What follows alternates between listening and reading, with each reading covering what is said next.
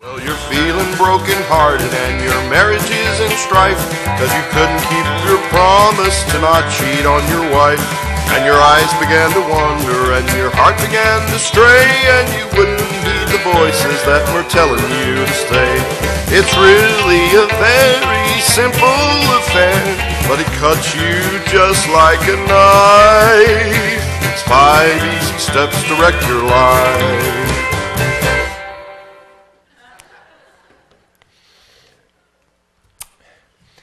Hello, I want to say hello to the Brentwood campus as we begin this new series called 5 Easy Steps to Wreck Your Life. And I want to begin by just giving credit where credit's due. This series actually comes from Life Church, and they are committed to making their resources available to all other churches. And so we from the Journey Church want to say thank you, Life Church. So let's just dive in. You know, again, I just want to begin with a very simple exercise. This is going to be somewhat a participatory message in a way, as you've already been filling out a poll and whatnot. And again, we encourage you to follow along on your YouVersion app with the outline, or on the make notes if you'd like on the message which is outlined in the back of your handout.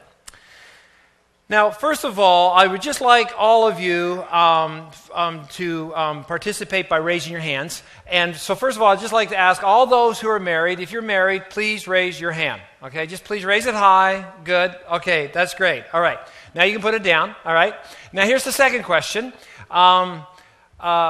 All of you who are not married but would love to be married someday, you would love to be married someday, or hoping to get married someday, if you think that's in your life plans, if God's calling you to that, would you please raise your hand? If you're not married, but you hope to be married someday. Okay, now I want you to raise your hand. No, keep it up, keep it up. Now I really want you to look around the room. Look around, everyone at the campus there. No, keep them up, look around. This could be your lucky day. Okay, all right, all right, all right. Carolyn, make sure they're looking around too. Okay, all right. Now here's the last question. Okay, here's the last question. Whether you're married or not, how many of you honestly plan one day of committing adultery? Now, raise your hands all over the place. Brentwood campus. Okay, I don't see any hands. You know, I'm glad to see that nobody's planning on committing adultery, because obviously you agree with God's truth in one of the 10 commandments found in Exodus 20:14. And it says it very clearly in one of God's big 10, we call it. You shall not commit adultery. Which is really interesting, because you have all said here, I'm not planning on committing adultery, and God says not to commit adultery. Now that's interesting, isn't it? Because when we look at the statistics of our culture, and this includes the church as well, because no one says they plan on committing adultery, and yet some of the studies that I was looking at suggest the following, that right now it says that those who are currently in their marriages, that statistically in North America, actually 22% will commit adultery right now in their current relationship. Okay? However, another survey taken by actually nsnbc.com, in which they surveyed, had over 30,000 respond.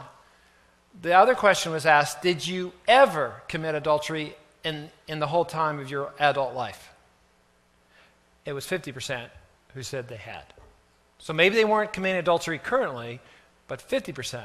So actually there were two statistics there that were probably closer to reality than all the other ones. Even though I want to say, though, just out of curiosity, when you go Google this, if you're one of those research types, actually you will find every one of those percentages found in some study, okay? Because it depends on who you're asking. That's the wonderful thing about numbers. If you ask just about women, women are surprise, surprise, lower than men. Men score higher.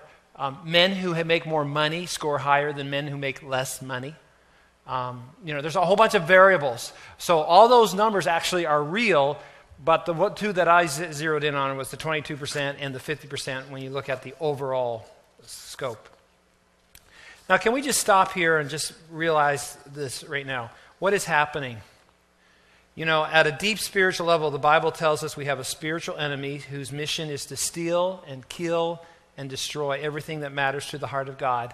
And when we read the Ten Commandments, we see things that matter to the heart of God. And one of the things that matters to the heart of God is the covenant of marriage. And yet we also know the Bible says that we have this enemy of our souls. His name is Satan, the evil one, who would love to lure all of us into the sin of adultery. We don't plan on it happening, but it happens. Satan seductively draws you and I in step by step.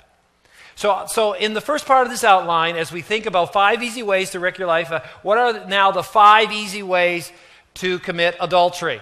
Now, I know, I have a real fear here that some of you who are maybe watching this at the Brentwood campus, or some of you may be watching this on YouTube later because you're going to say, oh, you wouldn't believe what the pastor preached on this weekend.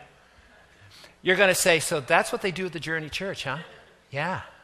I heard they were a little wacky. Oh, boy. Here's a pastor giving people steps about how to commit adultery. That is not what I'm doing. I'm describing how it happens, okay? There's no green lights here, okay? Okay. So let's look at the 5 easy steps to commit adultery. So number 1, neglect your marriage. Now, the way you first of all neglect your marriage is you first of all neglect yourself. Just let yourself go. You know, don't shower often. Don't brush your teeth. Don't keep yourself in shape at all. Just become a slob. Okay. The other thing to neglect your marriage is find anything outside of your marriage that you can give the majority of your energy to. So if you love hockey, go do the hockey thing. If you love curling, just curl yourself to death. Or invest yourself into your kids. Just pay no attention at all to your spouse. Just love your kids to death and have no time for your spouse. Or maybe it's your job, or maybe it's your hobby. You love snowmobiling? Just every possible minute be out in that garage working on that snowmobile, and make sure you neglect your spouse, okay? Here's the other thing you can do to neglect your marriage. Avoid all intimacy, okay? Now, no relational intimacy. Don't talk openly. Please grunt at each other when you're having conversation. Keep everything really surface. Don't ever share your feelings. Don't listen. And be like those roommates at university, you know, you just kind of, hi and bye, and just keep it at that. And if at all possible, don't avoid all sexual intimacy as well. No sex if at all possible. And if you have to have sex, just make it as boring, as predictable as possible, okay? Just completely neglect yourself in that way. Now that is the first one. Now, step number 2, after neglecting your marriage, here's the next one, enjoy common interests and form an emotional bond with someone else, okay? Enjoy common interests and form an emotional bond with someone else. So that means that it's really helpful to have an activity that you can do with this other person outside of your marriage. Maybe you're on a project at work together. Maybe you play co-ed softball. Or you know what? Maybe you're even going to the same small group at your church. Hey, whatever it takes, just find a common place. And then start opening up. And it's a good thing to talk a little bit bad about your marriage. And especially if you're Christians, this is a classic line that you can say to this person. You can say, I'm really struggling in my marriage right now. Could you pray for me? I'm just really, really, I'm hurting right now. So could you just keep me in prayer? And that just starts to really, deepen things up.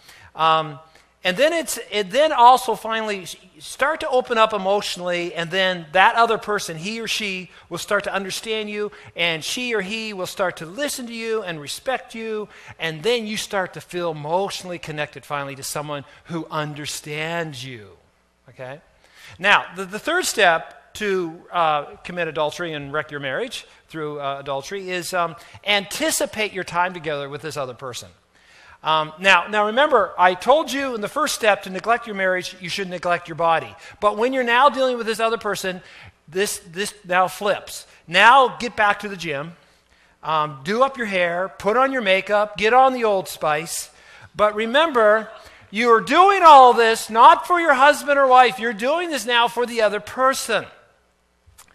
Remember, so you're kind of living this double life. Whenever you're at home, look like a slob. Whenever you're out with this person, look good. okay? Suck in the gut, do the whole thing. But when you're going, now listen, here's the other thing. When you're going out and you're going to be around this other guy, first of all, my advice to the ladies is you gotta, if you got some stuff, show it.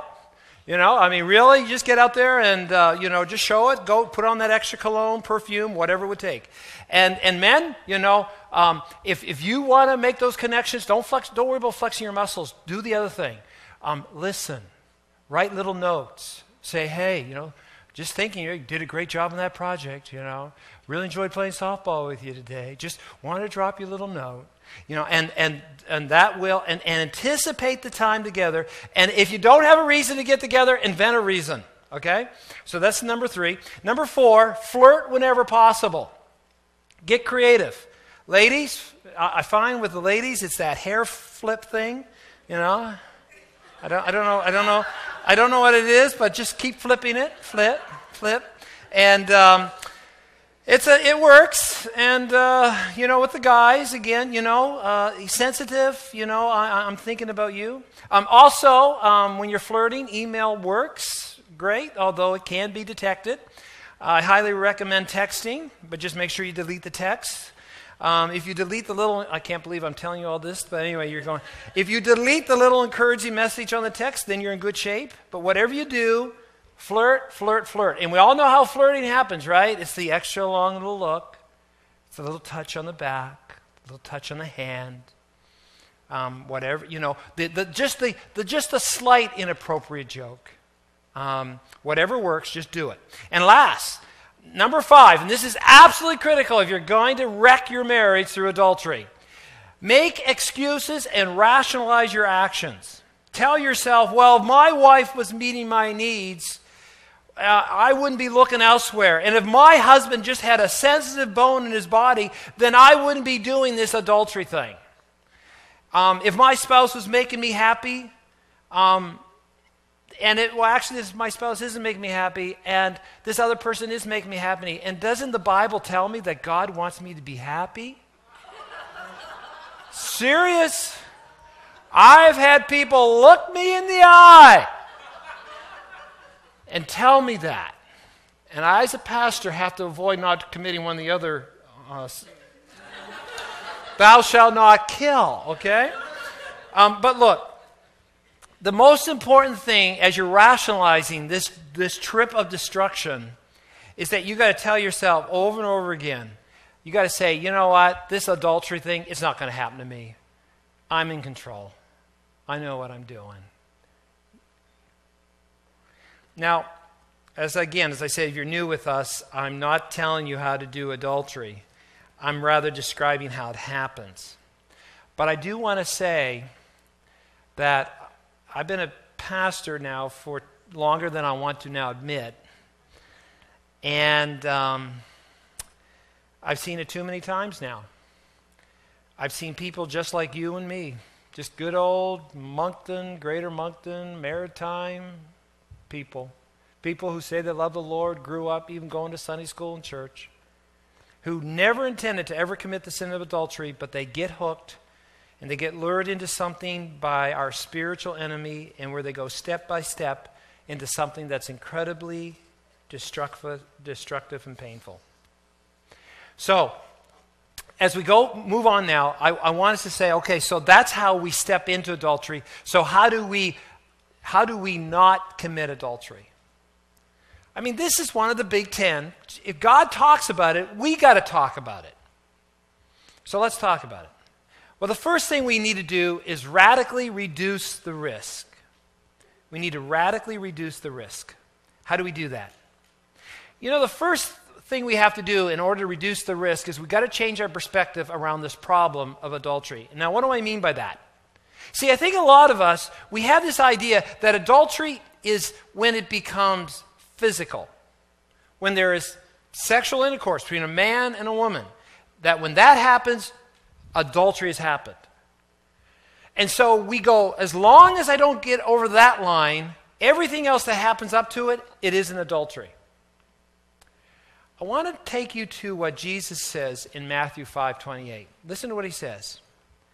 But I tell you, anyone who does, no, it doesn't say does. It says, I tell you, anyone who, well, actually, let's read it together.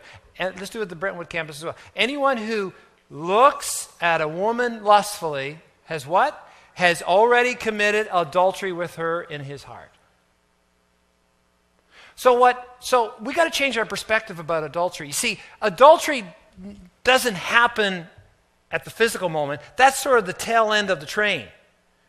Adultery starts with the eyes. Adultery starts with the mind. Adultery starts with the heart. And we need to guard our eyes, we need to guard our mind, and we need to guard our heart. Okay? Now, so those of you who are married, as you think about guarding your eyes, your heart, and your mind, let's just do this little test for a moment, okay? If we kept a video all day long of your interactions with other people and we showed that video to your spouse, would you be proud for your spouse to see how you behave? If all of your emails and all of your texts, if all that was fair game and your spouse looked at it, would you say, hey, yes, I'm treating other people with integrity and I would be proud for my spouse to see this? Or would you go, uh-oh, I wouldn't want to see her, or I wouldn't want to see him, see me talk this way to other guys or girls? What would you do if that video was played? You see, are you guarding your eyes and your mind, your heart? Now here's the thing.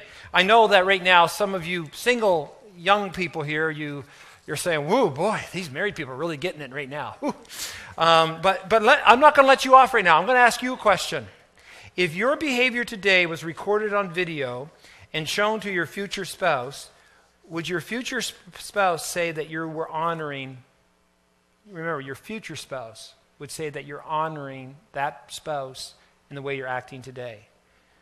Let's be honest to you, to the single people as well here.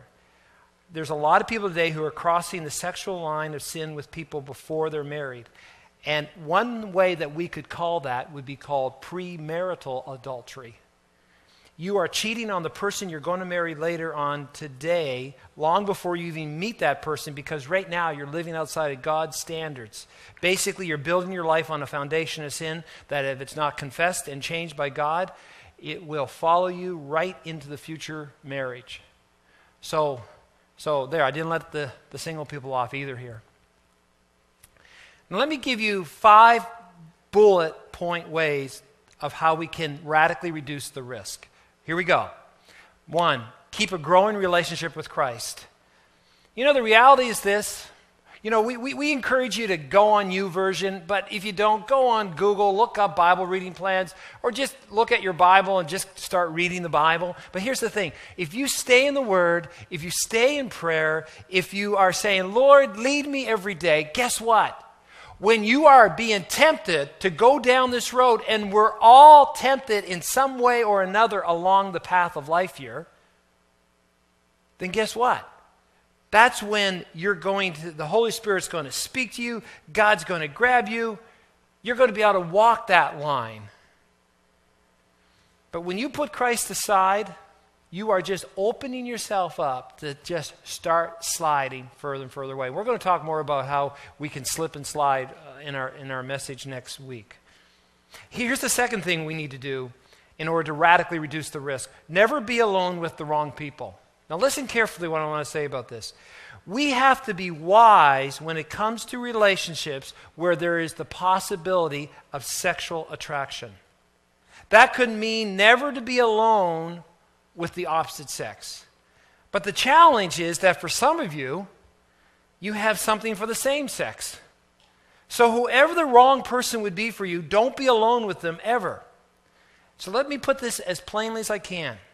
It is not wise to spend time alone where time alone gives opportunity for emotional intimacy and flirting. When you're alone in that type of context, that other person, as good as they may be, now becomes the wrong person for you. Here's the next thing. Never talk badly about your marriage with the wrong people. You know, this is where, again, you know, it's if you start finding yourself talking to someone of the opposite sex that you're saying, you know, I'm really struggling in my marriage. It is inappropriate, totally inappropriate, to discuss your marriage in a negative light with the opposite sex, where again, that opportunity for attraction can take place. Here's the other thing. Surround yourself with strong marriages. Now, of all of you, only if your closest married coupled friends are nothing but a bunch of wild married couples where all the women trash talk their husbands, and all the husbands, every chance they get to go out to strip clubs, and they're all having affairs with each other. I want to put this nicely as a pastor, but how stupid can you be in trying to have a healthy marriage? You need Christian friends, you need Christian marriages who can strengthen your marriage, and you do the same for them. Hence, why we are as a church now supporting marriage care, and one way we practically support it is called Big Night Out. What's the point of Big Night Out? It's a place where you can surround yourself, shock of shock, surprise, surprise, with other married couples, a lot of them are Christian, that you can encourage one another and say, yeah, we can still have fun together as married couples. Let's encourage one another. Hence, there is the next Big Night Out on February 15th, just the day after Valentine's Day, so you probably have a double whammy there. You'll be doing something romantic, and if you don't do anything romantic on the 14th, you can say, honey, we're going on the 15th, the Big Night Out. There's a big romantic dinner being planned. There'll be more coming on that. Lastly, avoid all inappropriate places and situations. Listen, I know that right now for some of you, you're in a business world where your manager is a person of the opposite sex, and they say, hey, go on a business trip for the next 5 days and go be in the same hotel. I mean, they might as well just both give you ropes and just say, go hang yourselves. You know? I mean, we know that those are realities. I mean, people go on business trips, and then after their big business day, everybody goes out for drinks. Maybe it'd be wiser for you not to go out for drinks and stay in your room and call your spouse and tell them how much you miss them. Okay? How about this one? Oh, Facebook. Love Facebook. You know you've got your Facebook page, and your ex-boyfriend or ex-girlfriend contacts you from high school. And they say, oh, we just like to catch up. I didn't realize that so much has been going on in your life. So let's just go out for lunch. We're just going to go do lunch. Listen, remember that movie about life's like a box of chocolates, you know? Well, remember the other statement about Forrest? Run, Forrest, run! Look, when you get an invite like that from Facebook, you got to pull a Forrest. Run, Forrest, run, run, run. Okay? Here's another one. If you're going to avoid all inappropriate places and situations, you know, you got to say, you're getting that feeling from someone at the office that they're putting maybe a lean on you, and you're maybe feeling some mutual vibes back, and you don't know what to do. This is your job. You know what you do? You ask for a transfer if you have to. You know what you do? You ask to be transferred out of that place to another place. If you have to, you get moved to another city. If you have to, you quit your job and you go find another job. And you're going, whoa, Dave, that's kind of tough. I mean, chill.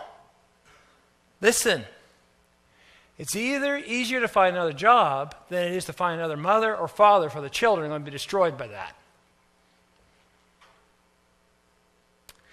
So do whatever it takes. Be radical to reduce the risk. It's real.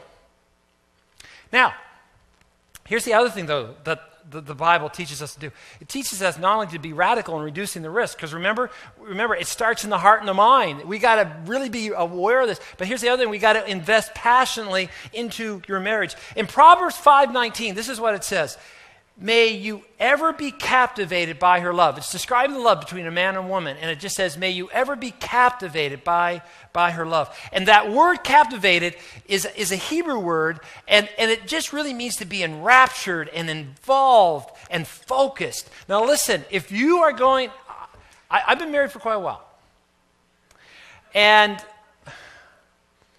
If you're going to be married for a long time, oh, by the way, here's an interesting statistic. Do you realize when most affairs start happening in marriages? Within the first 2 or 3 years. It's amazing. Not after 30. Actually, it tails off. The affairs happen 2 to 3, 4 to 5, 6 to 7. Actually, some statistics show it starts happening within weeks. I'm like, wow. That is not being captivated. Listen, if we are going to invest passionately, we have to be captivated, and being captivated means being focused, and being focused means work. The one thing I know is when I work on my relationship with my wife, Nancy, there are always benefits. There's joy, there's intimacy, there's a growing togetherness. And when I don't work on that and allow myself to only work on everything else that I find important in life, my marriage suffers. I can tell you when it goes down, it's when I'm not working on it. You have to work, you have to work, you have to work at it. I don't care what decade of marriage you're in. So here are 5 ways to work on or invest. And we all know what the idea of investment, right? Investment is not about immediate return. Investment is about you put it in, you let it grow, and you gain. It pays off later. The benefits come down the road. So here are the investments to do today so that you can reap the rewards in the years to come. First of all, get transparent. You have to open up and share your feelings with your spouse. For some of us, we don't like to share our feelings. We have to not only share what we think, we have to share what we feel. For some of you, maybe you have to share more what you think, but you got to do both, what you feel and what you think. You got to get transparent. You got to get it beyond, it's cold out today, okay? You got to get beyond that. Now, here's one thing we want to encourage you to do. And actually, Pastor Carolyn, I'm going to make sure that, I want to let you know this, make sure that all the married couples get a copy of this. One of the tools that the marriage care ministry at Journey Church is offering, you can grab this brochure, and this is called a couple checkup. There's a little bit of cost involved in it, but it's a great place to begin to get transparent and say, here's how I'm feeling about our marriage right now. We do checkups with our cars. We do checkups with our house. Why don't we do a checkup with our marriage? So we're going to hand these out to you as you leave today, all right?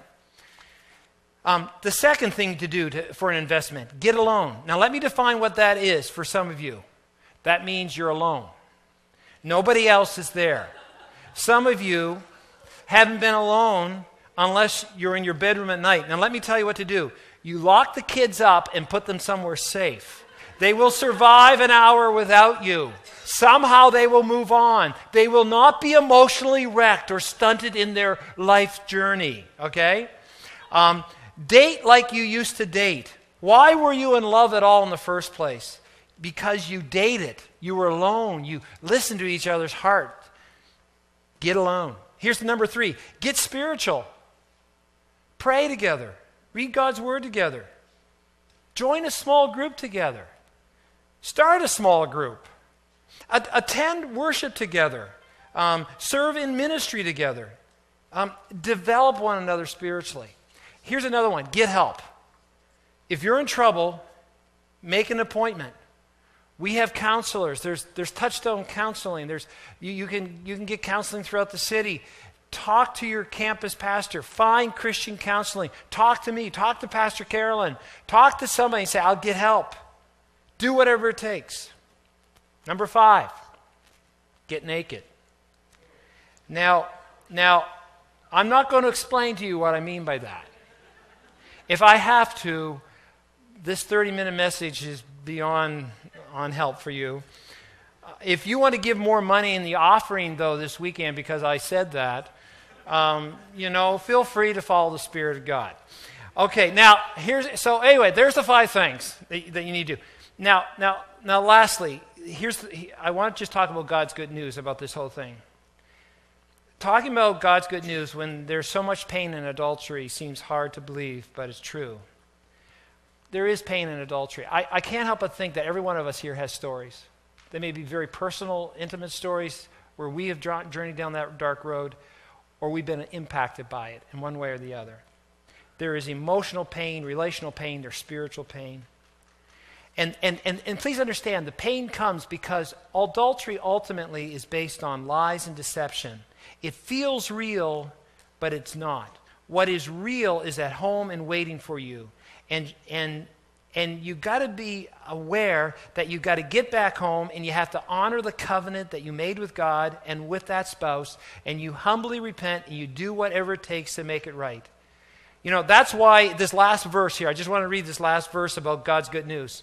Let's just go to the next slide. It's that even when we are unfaithful, God is faithful.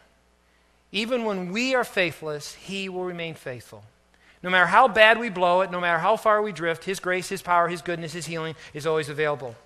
Now, as I said, Craig Groeschel from the Life Church developed this series. And I just want you to read, I just want to read this thought he shared with his congregations. He says, I was preparing this message and my phone rang, and it was a guy that sort of goes to our church. He said, Craig, I just got caught. I committed adultery. I just told my wife. And he was crying, and I'm thinking, like, this is weird. I'm working on this message on adultery, and he calls. So I got him hooked up with the right people, and I followed up later, and I said, how are you doing? And he said, Craig, unquestionably, this is the worst week of my entire life. And at the same time, he said, as odd as it sounds, I think this is the best week of my life. And I said, what do you mean by that? And he said, all this time, I've been talking the God thing, and I've never really known Christ. And at this moment of brokenness, I think I know Him for the first time in my life. And as we talked this through, all of a sudden I looked at him and I said, you know what? I think there's more hope for this marriage than there was even before, because now finally Christ is now a very real part of this marriage. Yes, someone commits adultery, and I know that there is biblical grounds for divorce, unquestionably. But don't ever forget this. It's also biblical grounds for forgiveness and healing and restoration. And what God makes new is often better than anything you've ever imagined before. So no matter what sin you're in right now, you can turn to God, let Him forgive, let Him heal, let Him restore. Let's pray. God, help us to see the steps the evil one wants us to follow that would lead us into the sin of adultery. Lord, be the shepherd of our souls and the shepherd of our marriages, whether they're now or they're in the future. And Lord, be our shepherd where you guard our hearts and our minds to radically reduce the risk, and where we stay captivated by our love for one another. And most of all, Lord, may we know your faithfulness in Christ even when we are unfaithful. Heal us, restore us, renew us. Amen. I'm going to turn it now back over to Pastor Carolyn at the Brentwood campus.